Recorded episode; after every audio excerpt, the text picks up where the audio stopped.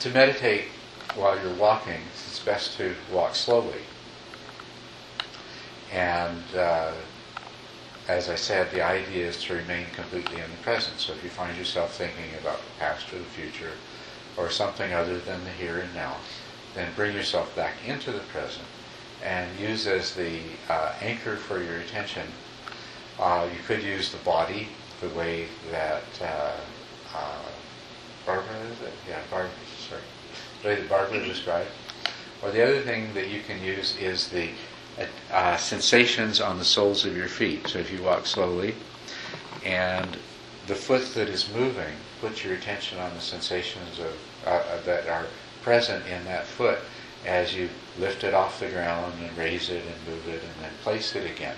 And then when that step is completed, and shift your attention to the other foot, which is in the back now, and pay attention to the sensations there as you lift it and move it and place it. And so use that sensation as the uh, as the object that you come back to if you find your mind leaving the here and now, leaving the present. But as you walk, you'll also be hearing things, feeling things, seeing things, and uh, that's all right. Just stay stay in the present and keep coming back to the sensations involved with walking.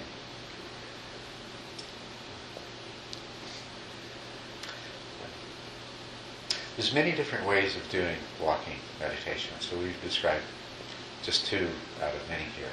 But what they all have in common is that you're using some sensation as an anchor to keep you in the present, and uh, that you're trying to stay in the present.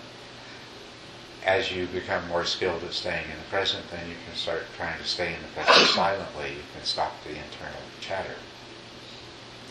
And then you can start being more and more fully mindful, more and more fully aware of what you are experiencing moment by moment as you walk.